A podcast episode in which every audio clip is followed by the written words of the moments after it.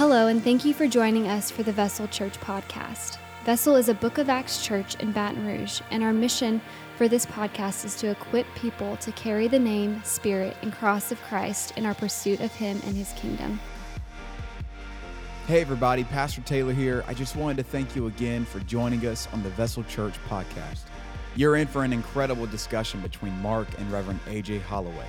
AJ is an important voice not only to us here at Vessel, but we believe to the entire church. They're going to be talking about the Bible, how we as Westerners can sometimes approach an Eastern text incorrectly, and other things that are just going to blow your mind. Thanks again, and we pray that it helps you in your walk with Christ. Be blessed and be a vessel. Welcome, y'all, to another week of Vessel Church podcast. I'm Mark, and I'm here with the great Oh. Reverend Aaron Holloway. No, man, just the just the Reverend Holloway. How about that? Well, you've been a great influence to all of us, and I know you've been a staple here at Vessel Church. And so, just from the outset, we want to say thank you. We appreciate your voice, uh, your your influence that you've had not only in my life but in the lives of many. Um, and we know that you're a very well respected voice. So we we give you honor. We thank, you for being here with us.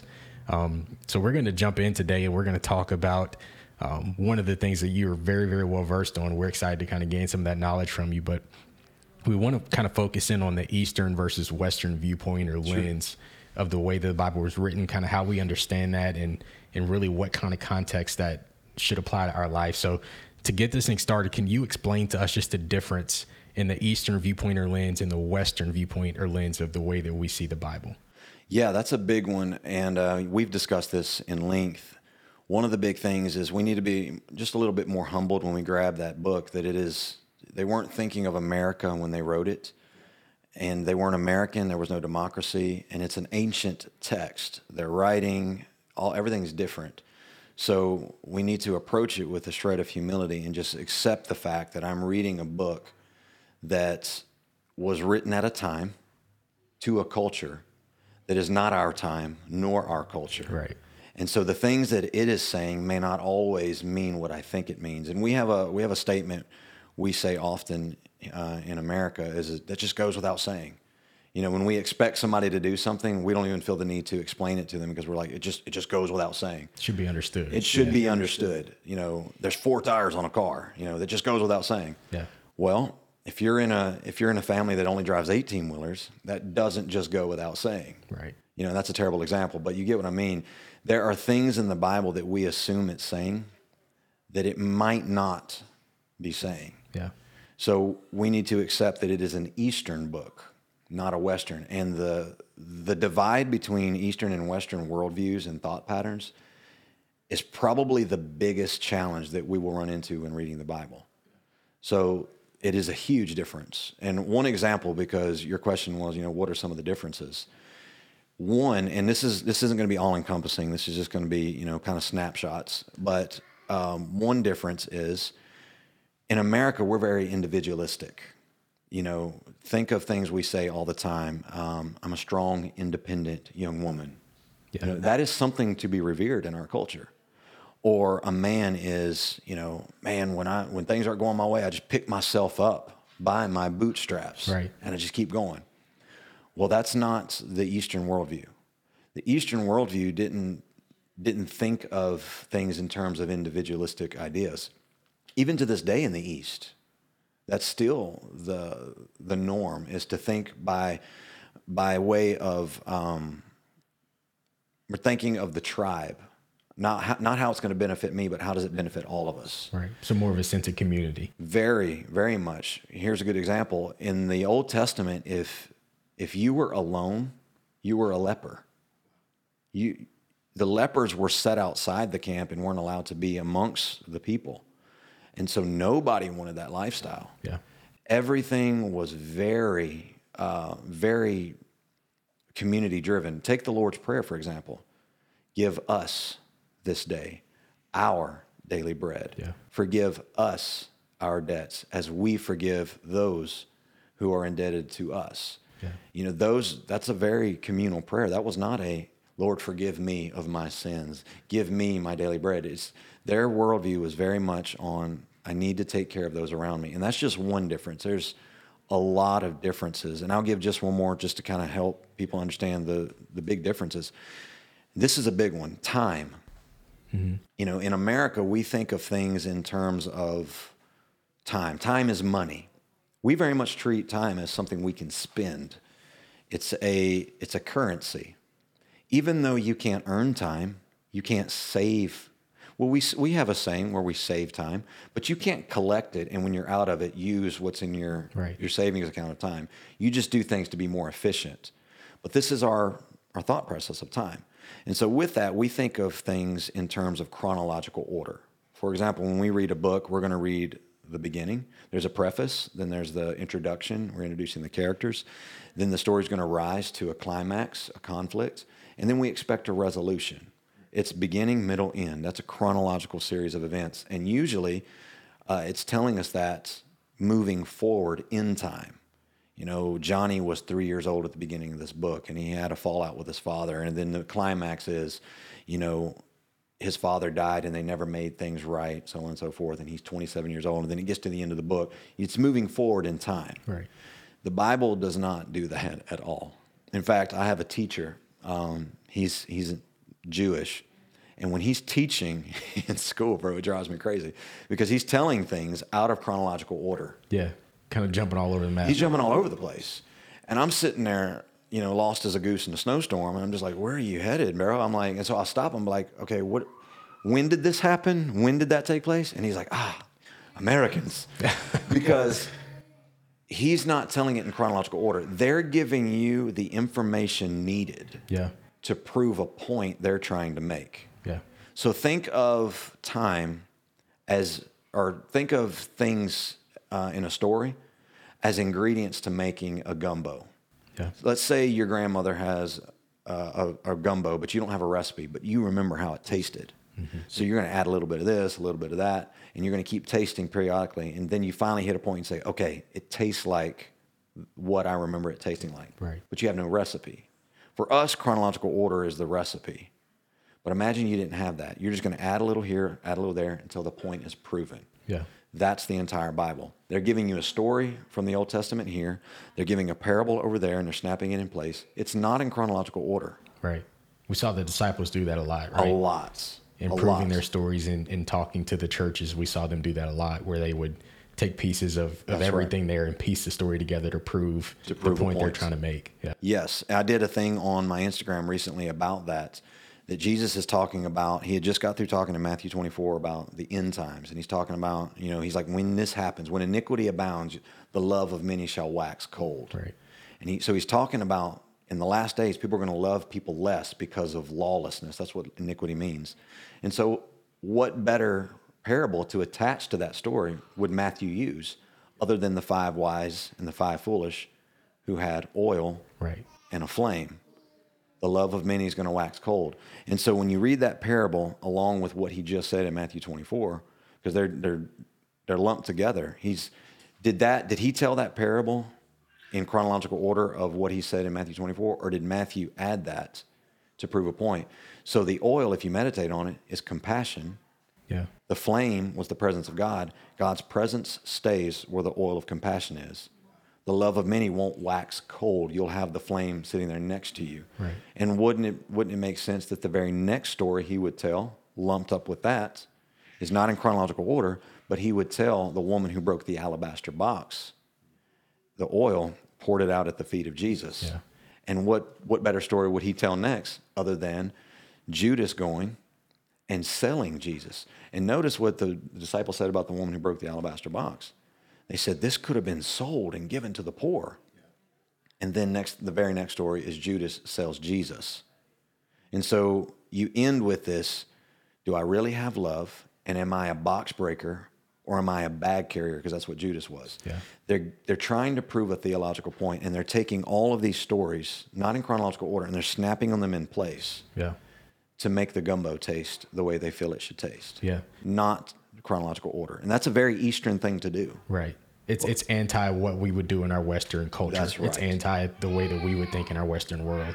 Right. And so we'll do one of two things when we read the Bible. We'll either be so confused that we're just like, what did, this didn't happen then, that happened way later. According to this gospel, Mark said this story was told over here. We'll do that and be confused and give up on the Bible. Or worse, we'll say the Bible doesn't agree, it's contradicting itself. Yeah. Well, it's it's not doing either. We just need to get in the mindset of how Easterners write. Yeah. In order to see those. And that's a good point. I think it kind of leads us to the next question. Is I wanted to ask you. So, how does our Western viewpoint kind of see, you know, understanding that? How does that shape the way that we see the principles taught in Scripture? So, does it do exactly what you're talking about there? Does our Western viewpoint kind of distort the way that we see Very the principles we taught in Scripture and the stories and how we see it? Unfortunately, yes. Um, I will. I'll be humbled and say this though that it depends upon the social mores of your home life. You know, there's going to be some homes, even in the Western culture, that do put people first, which is what the Bible is doing. Yeah. Uh, so this isn't a blanket statement. Just primarily, uh, yes, our Western thinking does shape what we're bringing to the Bible, and we're twisting and distorting scriptures because we're approaching an Eastern book in Western thought. Um, a, a big one of that is um, we very much when we watch a movie. Yeah. You know, just to give an idea of how our Western ideas will shape what we're reading in the Bible. When we watch a movie or read a book, we are putting ourselves in that story. What would I do in that situation? How would I respond if this same thing that's happening to that character, if it were to happen to me? And as children, we'll play that scenario out in our mind and we'll make ourselves the main character. Mm-hmm. When we read the Bible, we're, we're bringing that to the book and we're saying, okay, I'm David. I got to go defeat my, my giants. Well, the Bible's not about us. Right. you know? Yeah. The Bible's about Jesus. Yeah. I've never been David. I, we're not David. We're the, we're the ones on the hill too scared to go on the battlefield. The book's about Jesus. So, us putting us in the place, what we have done is we've brought in a Western construct. I've got to pick myself up by the bootstraps. I've got to pray enough prayers. I got to fast enough. I got to be spiritual enough. I got to do all the right things. I got to r- quote all the right creeds, check off enough boxes to be in favor enough with God to beat that giant. No, God's grace is going to beat that giant. right. That's that's you just need to be on his side. Yeah. But what we do is we bring very much this this egocentric idea to the Bible. So it is shaping the way we read the Bible tremendously. Yeah. We assume we're primary. We do, unfortunately. And another thing is, this is a big one, um, and this this might offend some sensibilities, but something that we revere a lot within our our current culture, uh, within a, with Western America, Yeah. is we hold freedom at the highest value. Yeah. That's our that's our highest value, and that's going to look different from state to state. I'm from the South, so freedom. When I hear freedom, and not not me, but most Southerners, when they hear freedom, they're like, "Don't take my guns." Right. know? But if you ask a Northerner, what is freedom to them? It's still freedom, but they're going to have something else that they may say, "Don't take this particular freedom." Right. You know, somebody else would be, "Don't take my freedom of speech." But freedom is the the common theme. Um, but the Bible was very different because it's not a democracy; it was a kingdom. Right. So here's and here's a good Eastern thing to get into the mind frame of. Here's a great example in the Old Testament. When you were seeking refuge, you entered a kingdom. It was a walled city, Yeah. and you pledged allegiance to the king of that city. Yeah. And what you got out of that was the protection of that king and his army. And so you would join that, that kingdom and you, you were good there, unless the king was terrible. And then you were just in dire straits. Right. But that's, that's not a freedom, though, because whatever that, that king decrees, you have to do it. Right. He has ultimate rule. He has ultimate rule. And this transitioned and morphed into the Greek. The Greeks had a little bit more of what we would view as a democratic view, Right. uh, individual rights, things like that. But still, they, they still dealt with king and, and servants. So here's a fun one. The word politic is in the Bible.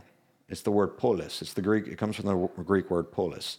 Polis means walled city because politic in their mind meant I'm going into this walled city, that's my king. I do as he says, I get the benefits from him. Yeah. Whether that's Caesar, whether that's Nero, it doesn't matter. Your politics. And so Paul morphs all of this. This is still this getting into that Eastern mindset to extract from the text what it's trying to tell us. Yeah. Jesus comes and makes this bold claim that he is Mashiach. in Hebrew, which is Messiah. Yeah. Christ and Messiah is both the same exact thing. Christ is the, the transliterated word for Christos, which means anointed one. Right. That means that's how you would anoint a king would pour oil on his head. Messiah is the Hebrew word for anointed one. Okay. And I don't know why it's two different things in English. You see Messiah and Christ. It's literally the same thing. Same word. Yeah. Yes. He made this bold claim that he was the king. So Jesus had a politic. He's like, my kingdom, however, according to the prophets, has no walls. Yeah. So everyone can come in. Hmm. That was that was his polis. Yeah. He said, I'm a good king, I'll never fail you. And so our allegiance was pledged to a cross Yeah. and Christ crucified. And in his kingdom, there was no democrat or republic. It was redeemed and disciple. Yeah. That's what he had in his kingdom.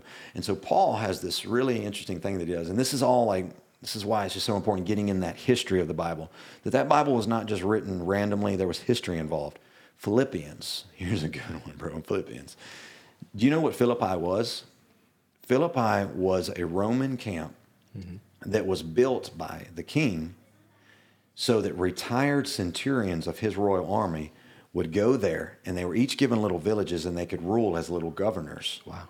So if you're into the whole global domination thing, that's a really sweet system. You know, the king gives his his retired military uh, sergeants a place to go and rule. Yeah. Till they end their days.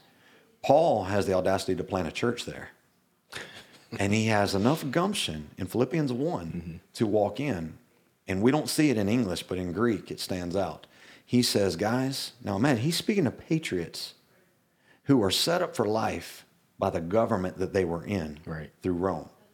But they've made a mistake. They're pledging allegiance to Christ now, no longer Caesar mm-hmm. or whoever the emperor was at that time. I can't remember. But that's where they messed up. And Paul says, okay, let your conduct be worthy of Christ. That word Christ in Greek Yeah. means king. The word conduct, it's polis. Mm. He said, let your politics represent the new king that you said you pledged to. Yeah. You're not of this world anymore, guys. And Paul is saying that the equivalent of one of our military bases. Wow. That's where he that's his platform. He's speaking to ex military men who fought and died and had their friends die next to them in war. Yeah. They're pledging allegiance to government. And Paul had to do the hard job of saying, guys, let your polis represent the new king. Yeah. Those are all little things, and I know I'm bouncing away from the question, but these are things that we have to Gotta embrace Yeah. to extract from that text. And an ancient Easterner got that. Right. That that was very by nature. That was that was inherited. That wasn't something they had to fight through. You and I do, because they understood kingdom. We don't. Yeah. We'll approach the Bible and say, "I have a choice. My body, my choice." Well, Paul would say, "Offer your body a living sacrifice." Right. And Give would it up say willingly. Right. And we would say, "But no, I'm an individual." And Paul said, "No, no, you not that you were bought with a price. You are not your own." Yeah. You see what I mean? Yep. That Western idea is a is a square that we're trying to squeeze into a round Bible. Yeah. It just will not work. And one thing we'll give, we'll either wear that out, mm-hmm. trying to make it fit, or we'll carve off our own corners to fit into the Bible. Yeah. I'm trying to fit the book, not make the book fit my culture. Yeah. Once I can figure out the culture and get into alignment into the mental image of that, then I can minister to my culture. And when you do that, here's what's going to happen you're going to be counter culture. It's just, it's inevitable. And that's who Jesus was. That's exactly what Jesus Like was. he was the epitome of Oh, counterculture. yes, very provocative. Yeah. Yes. Um, a good one here is Jesus. And here's a good one. There's a war, and this is this is again. I'm, I want to stay on topic, but this is another thing. We're at a war right now in our Western culture of, you know, mask or no mask, Right. vaccine or no vaccine, um, black or white, Yeah. cop or no cop. You see, red or blue, elephant or donkey. This is we're we're trying to put people on individual sides. This is becoming a Western idea Mm-hmm. of pick one or the other. That's a Western idea right now that we have to address. Yeah.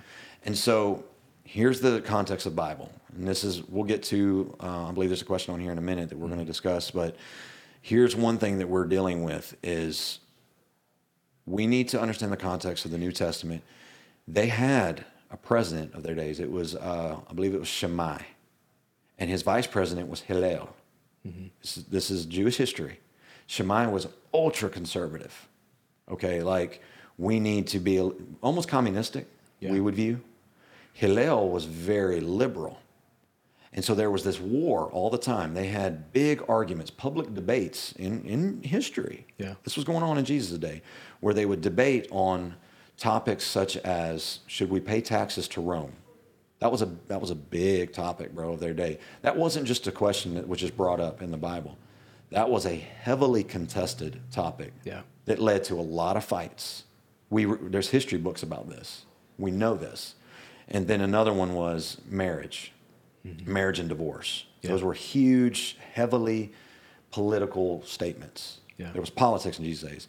So Jesus, um, so put yourself in the context. Jesus has a little church, a community of 12 followers.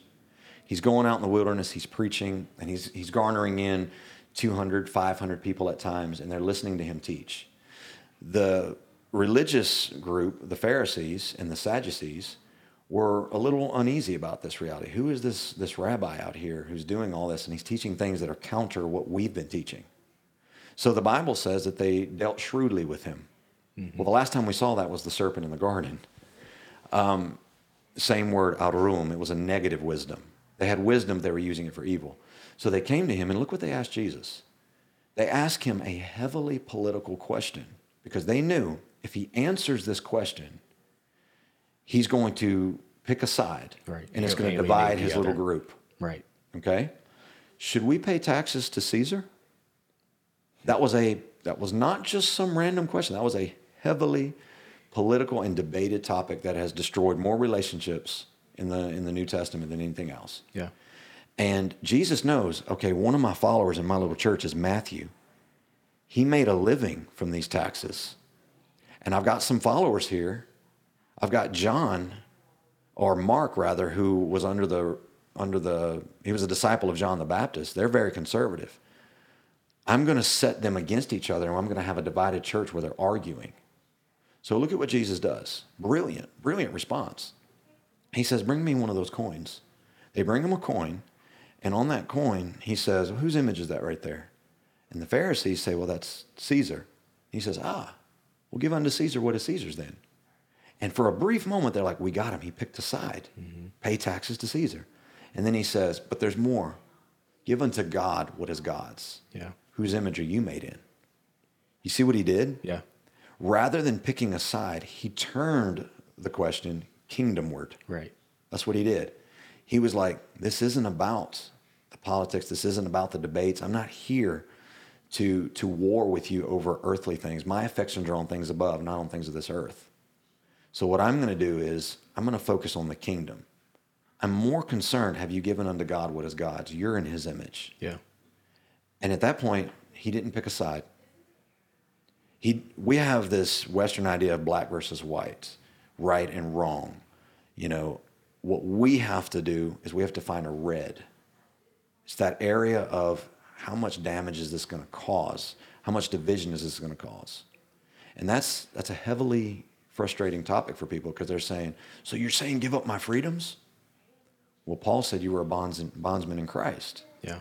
What freedoms did we ever think we had? Right. And so somebody else would say, "So you're telling me I just I don't I don't need to address this stuff?" Yeah, Jesus did, but do it with the motive of kingdom. right. Answer the question, but steer it forward.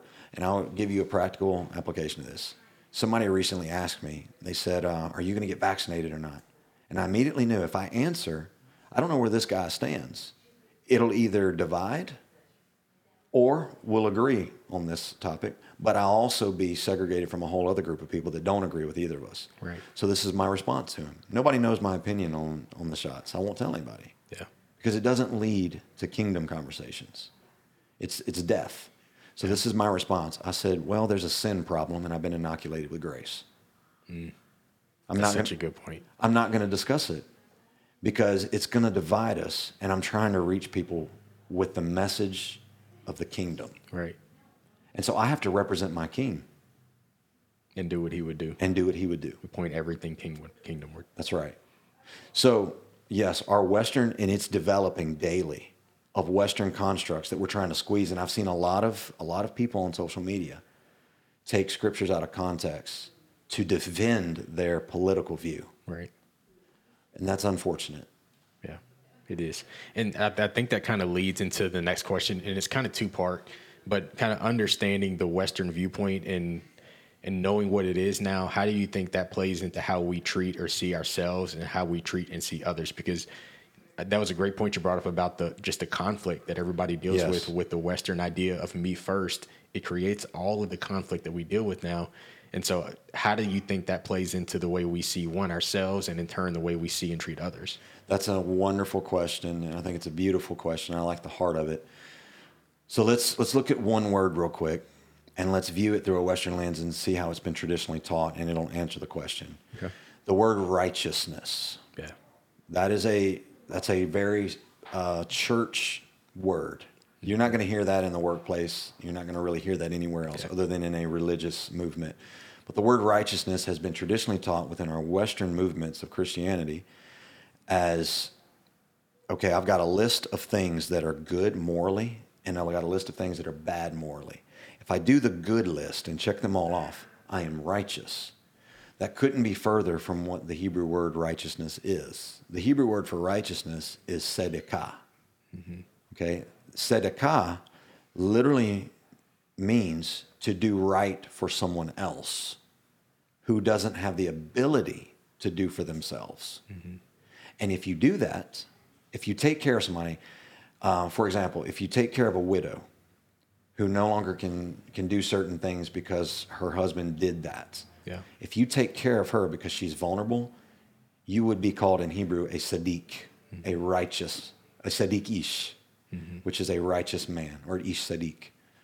That's what you would do. In fact, in Israel to this day, beggars on the street with their hands out, they would say, uh, "Ani sadiq, ani sadiq, ani sadiq." They were they were saying, "Someone be righteous." Yeah. Someone be righteous. That's so cool. And that's what they're they're appealing. Be righteous, be righteous. And so imagine us as Americans, we go, and we don't know the Bible saying that. We're not viewing others or ourselves the way the Bible is telling us to view others and ourselves. Yeah. And we hear, hear it in English, be righteous, be righteous. We would look at them and say, I am. I went to church on Sunday. Yeah. I checked the box. I checked the box. I prayed this morning. I, you know, I have this this outward conduct that I'm representing. Yeah. I am righteous. But the Bible is saying, no, give him. He doesn't have the ability, or she doesn't have the ability to get. So give. Yeah. But our, our Western view would say, I don't know what they're going to do with that money. Mm-hmm. I don't know if they're going to buy cigarettes. The Easterner would say, that's not up to you. yeah. It's God's. That's that's on them. That's between them and God now. Yeah. You just be a sadiq. You be righteous. So the Bible is very much advocating, very big advocates of being in right relationship with those around us. Yeah. One thing I want to ask you about too, in, in relation to this question, and I- I've heard you teach it before, and you melted my brain when you taught this idea. Um, but you taught the principle of the children of Israel when they got into the promised land. They were farmers. They were agricultural society. They would leave the edges of their fields. Can you Yeah. talk about that and how that relates? Absolutely. That's where it um, that's where the development began to take place. It started in Genesis 18 when God told Abraham, He said, I'm going to use Abraham to show forth my righteousness Yeah. through him. And that developed into the children of Israel. They moved into uh, Canaan, and when they came into that promised land, they started separating. There was 12 tribes, and they gave each tribe a little plot of land. Mm-hmm.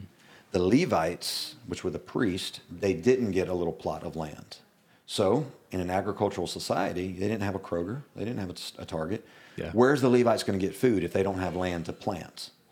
So God said, "This shall be right mishpat and mm-hmm. tzedakah. Mishpat is the Hebrew word for justice. Right, That's another one. Yeah. That's another one because in, in English, justice is we say justice will be served. Mm-hmm. Justice for us literally means, um, you know, if if you rob, you get put away. If you hurt me, you're going to pay the penalty of the law. It means proper consequence. In That's in- correct. Right. Retribution. But in the Bible, every time you see the word mishpat or justice, it's 94% of the time it's restorative, not retribution. It's trying to restore somebody. And so you, you'll often see mishpat, justice, mixed with the word tzedakah. It's it's justice and righteousness. And you'll see it, you've probably seen it a dozen times in the Bible. So this is what God says. He said, This shall be considered unto you mishpat and tzedakah, justice and righteousness. If you take care of the widow, the immigrant, the orphans, the poor, and the Levites. Well, the Levites didn't have land. So what would the Israelites do? The 11 tribes who had land would bring a tenth of their produce to the priest mm-hmm. because they didn't have fields. The Bible said God's presence was their inheritance. So they would bring food to them or else they would starve to death. So they're viewing that's God's image over there, those priests. They need to eat. I've got all this field. In fact, I've got more field than I need. So God said, That's right, you do. The corners of your fields, you don't need that. That's excess now. Yeah. You store away this food, it's going to go bad. Go and bring it to them. Trim the corners. And so what they would do is so gleaning, when they would take the stalk of the wheat, mm-hmm. they would thresh it. So they would hit it on the ground and the gleanings would fall off. That's the little the little seeds. And it would fall on the ground and it would leave the thresh, right? And so they would strike the ground, I think it was two times, and that was theirs. They would leave it, the widow, the immigrant, the orphan, and the poor would come, and they would hit and get the third and the fourth gleanings. Mm-hmm. They said, okay, one, two, that's all I need. What more do I need? Right. What more do I need? I can leave the rest for somebody who doesn't have enough. And the Bible said, This shall be considered unto you justice and righteousness. Yeah.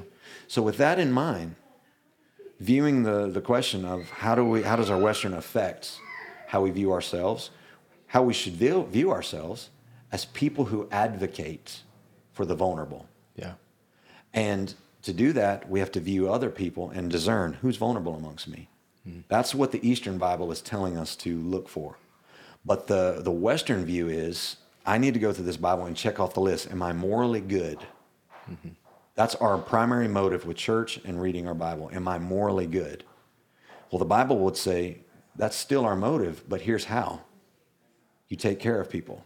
Mm-hmm. And so this is why John says in John 1, he says, When you sin, you have an advocate with the Father, Jesus Christ, the righteous, Yeah.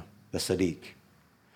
We get all the way to Revelation, and it talks about the bride who was given royal white dress, which was fine linen, for it was the righteousness of the saints. We are called to view people that are made in the image of God as the highest image on the planet. Yeah. So when we hear about things, and people are confused in our world right now with Christians, they really are. Yeah. Because, I mean, it wasn't four years ago we were crying, build a wall. Mm-hmm. I'm just going to be a little. Yeah. Just, we just we got to we Yeah. got to We can be this. real. Yeah. Let's build a wall.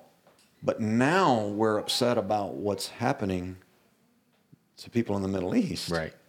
And so the world's like, wait a minute. And I know the wall is for Mexico, but we don't want we don't want the Muslims coming here, but we don't want to go there either. Right. But but now we're like, well, how come how come the President Biden's not doing anything over what's going on in the Middle East? And we're like, but I thought you didn't care. Yeah. You didn't want them. You didn't want them before. And so we're we just need to be consistent with what the Bible says. Right. Every human, every human, no matter the nationality, no matter the religious background, every human is made in the image of God. And we are to look after one another if we're going to be like Jesus Christ, Right. They're our the brother. righteous. They're our sister. That's right. Regardless of nationality, regardless of political idea, regardless of religious right. belief, they're our brother. Yes. Made in the image of God. No matter how they voted, Yeah. no matter what they did, they deserve us sitting down with them and helping and taking time with them to truly herald that person sitting across from me is the image of God. That's a powerful concept. Yeah. And the, the Eastern Bible is very much pushing that idea forward. I'll give, I'll give one example where Jesus is really pushing this. So in, um, it's in Leviticus 19. It goes down a whole list on how to treat your neighbor. Yeah. And one part in Leviticus 19, it says, Don't cheat the scales, for it's an abomination unto God. Well, the scales are those two weights that would balance out. So they would use in the marketplace. When somebody was buying grain, they would put it over here and they would put their money over here and they would balance it out. So you get this much grain for this much money. Well, there was people that were putting weights under the scales. And it would it would weigh it back this way and say, "Oh, you haven't paid enough for the wheat." And they would cheat one another that was that was harming your brother or sister and cheating them out of food. So that was a reality in that day. Cheating the scales. It's you were being um, you were being a liar and a cheat, and you were abusing somebody in God's image by doing so. Out of food, Jesus comes and he piggybacks off of that Leviticus 19, treating your neighbor with respect thing, and this is what he says.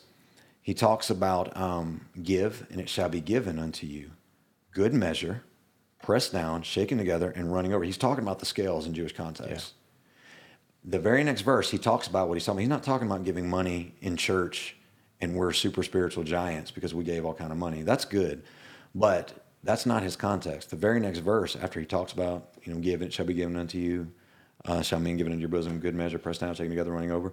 Very next verse, he says, whatever forgiveness you withhold will be withheld from you. So what Jesus was talking about, he's like, I'm not talking about money right now, guys. I'm talking about on the scales you, are you forgiving or are you cheating the scales? What are you doing? And so, a Sadiq man in Jewish culture, this is what a Sadiq man would do. He would look at somebody who would come up who was clearly hungry, destitute, poor. The whole book of Esther is what she's doing it. The man, the man that she fell in love with, he was letting her work in his field as an immigrant. Okay, so that's the whole context of the book of Esther. So, or not Esther, Ruth. But you get to Jesus, and a good man, a Sadiq, a righteous man, would look at somebody and say, Okay, you're clearly struggling. I'm going to give a little in your favor. And he would tilt the scales in their favor.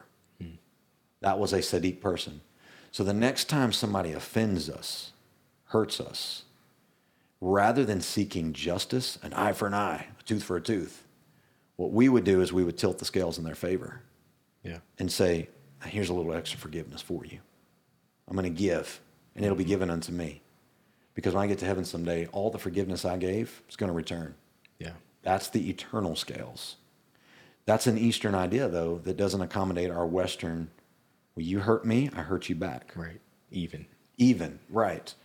These are all Western ideas that just don't fit the Bible. Yeah. And it's very provocative, it's very offensive, but it's very Jesus. Yeah. That's who he was. It's just, yes. And we talked about that. He, he was the epitome of counterculture. He did everything that was opposite of what culture told him to do. Absolutely. Look at the cross. Yeah. Forgive them. Like, really, they, they're killing you. Scales were tilted. Mm-hmm.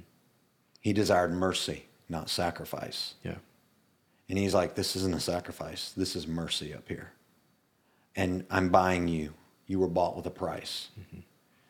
The, the scales will never, we'll never be able to pull the scales back. The cross just slammed the scales into our favor. Right. Why? Because we have a we have an advocate with the Father, Jesus Christ, the righteous. Hmm. And these are Eastern things that we just unfortunately we miss a little bit. Not that we want to. We're not Eastern. Let's give ourselves some credit. Yeah. We weren't raised in this culture. We've got to be brought into that understanding. We've got to be brought in. And here's a good example of that. When you read Sodom and Gomorrah, the first thing you and I think of when we read that is in our Western view, oh, well, sexual immorality is the big sin Mm-hmm. that we're reading about right here. Ask an Easterner the same question What sin do you see? You know what they'll tell you?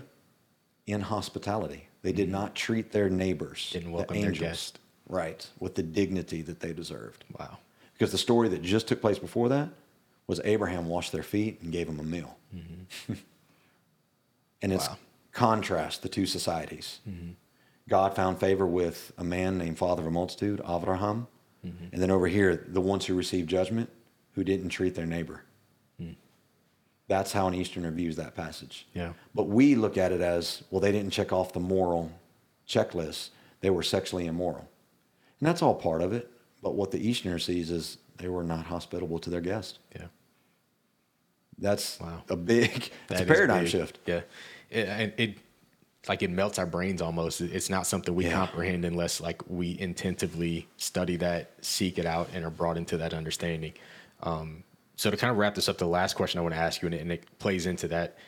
We as Westerners, you know, we've been we've grown up with this understanding that we have with our Western viewpoint, and sometimes that's hard for us to shake. So, can you give us just some practical things that we can do today to kind of start moving in the right direction to get to the the Eastern viewpoint and the way that the Bible was intended to be seen and read? Sure. Um, number one, I would say humility. Let's just humble ourselves and one approach the Bible brand new. Read scriptures you've read a thousand times with fresh eyes and just imagine you don't have a clue what it's talking about. And maybe you'll see some new things because we go into it with some pre hardwired ideas of this is what this passage says. And we need to check that at the door and just be like, maybe it's not what that says. Let me approach it with fresh eyes. Maybe it is.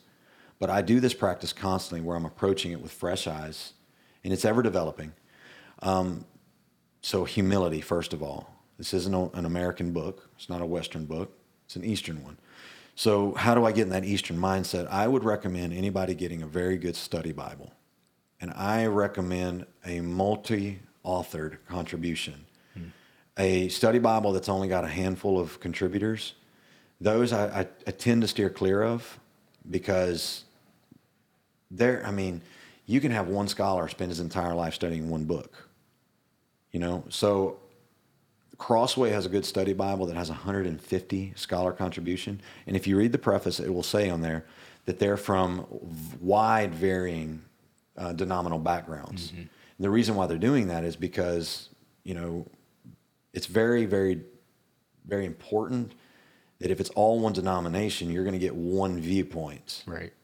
And all of these variants, they're trying to cut down on people putting into it their their denominational preference. Because mm-hmm. let's face it, we all do that. And so, reading something that's just a little bit more um, trying to try to be neutral, you're still going to get influence. That's just the nature of the beast. You're going to get influence from people, their preference. And so you just check, you fact check everything. That's just as anything you're going to get with study material. You're going to get that author's preference. Yeah. Just know that going into it. You don't have to sign a waiver and say, I commit to this for life. You can read it, consider it, toss it in the trash, or say, hey, that's good. Yeah. That's, that's totally okay. But a good study Bible, I read recently that a, a study Bible, if you read it cover to cover and you read all the study notes, by the time you're done, you'll have the equivalent of at least associate's degree wow. in theology. And that's inexcusable. For, for $34.99, you can go to Mardel today and buy a study Bible mm-hmm. and have the equivalent of an associate's degree in theology in two years. That's, you know, it's gonna be hard to stand before God someday and be like, God, I just didn't, just didn't have the resources. And he's gonna be like, no mm. excuse would be justifiable. Yeah, he's gonna empathize. He's gonna weep, and he's gonna say, "But I gave you everything. I gave. I had multiple things out there." And at Mardel also, if you go buy a good study Bible, Crossway's got a great one. There is a cultural study Bible out there. I think it's Nelson puts it out. Mm-hmm. It's got, when you read through, it's going to have all kinds of things that were taking place in that culture. If you don't have the means and the resources to go to to college to study abroad or anything like that, I really recommend getting uh, a study Bible and a cultural study Bible. And the third book I would get, and then we can dabble off into languages and all that stuff. That's a whole other ball of wax. But mm-hmm. the third book I would get is Manners and Customs of the Bible. Mm-hmm. There's a bunch of different brands it's going to go book by book and it's going to tell you the history, the context, what's going on in the passage, what you know, what kind of food they ate. It's a lot of they're a lot of fun to read. Yeah, because you're being immersed in an ancient world, and you're going to get a, the humility part that I said at the beginning. It's going to hit you pretty heavy when you read the manners and customs because you're going to quickly find out this is a different world. Yeah, they were doing things very differently than we're doing today. Mm-hmm.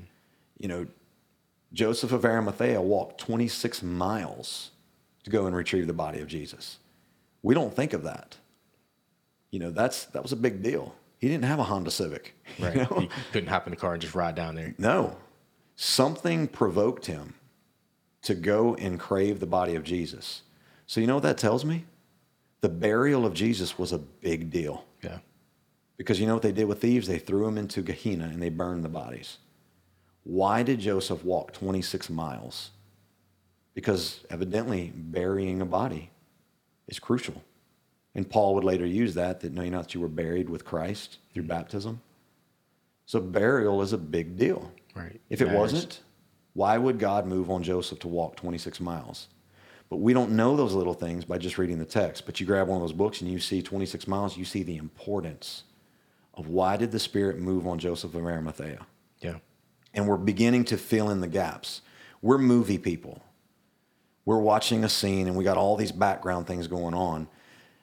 And we're not thinking about the background because it's by nature, it's inherent. Mm-hmm. But when we read the Bible, there's background things going on that we're not seeing unless we do studies. Yeah. And when you see the background, you'll walk away thinking, okay, that's a big deal. So those are the things I would recommend. Those books will will launch you into a whole world Yeah. right there. Awesome. Well, man, thank you for all the Thank you. insight, all the wisdom. Um, very, very spot on, and I, I think we're all better because of it. Oh. Um, one thing I'll ask you, we'll, we'll get all the resources that you gave us, and we'll hopefully tag those on our social media. Okay. So if you're interested in any of the resources Brother Aaron just talked about, we'll uh, get those available to you.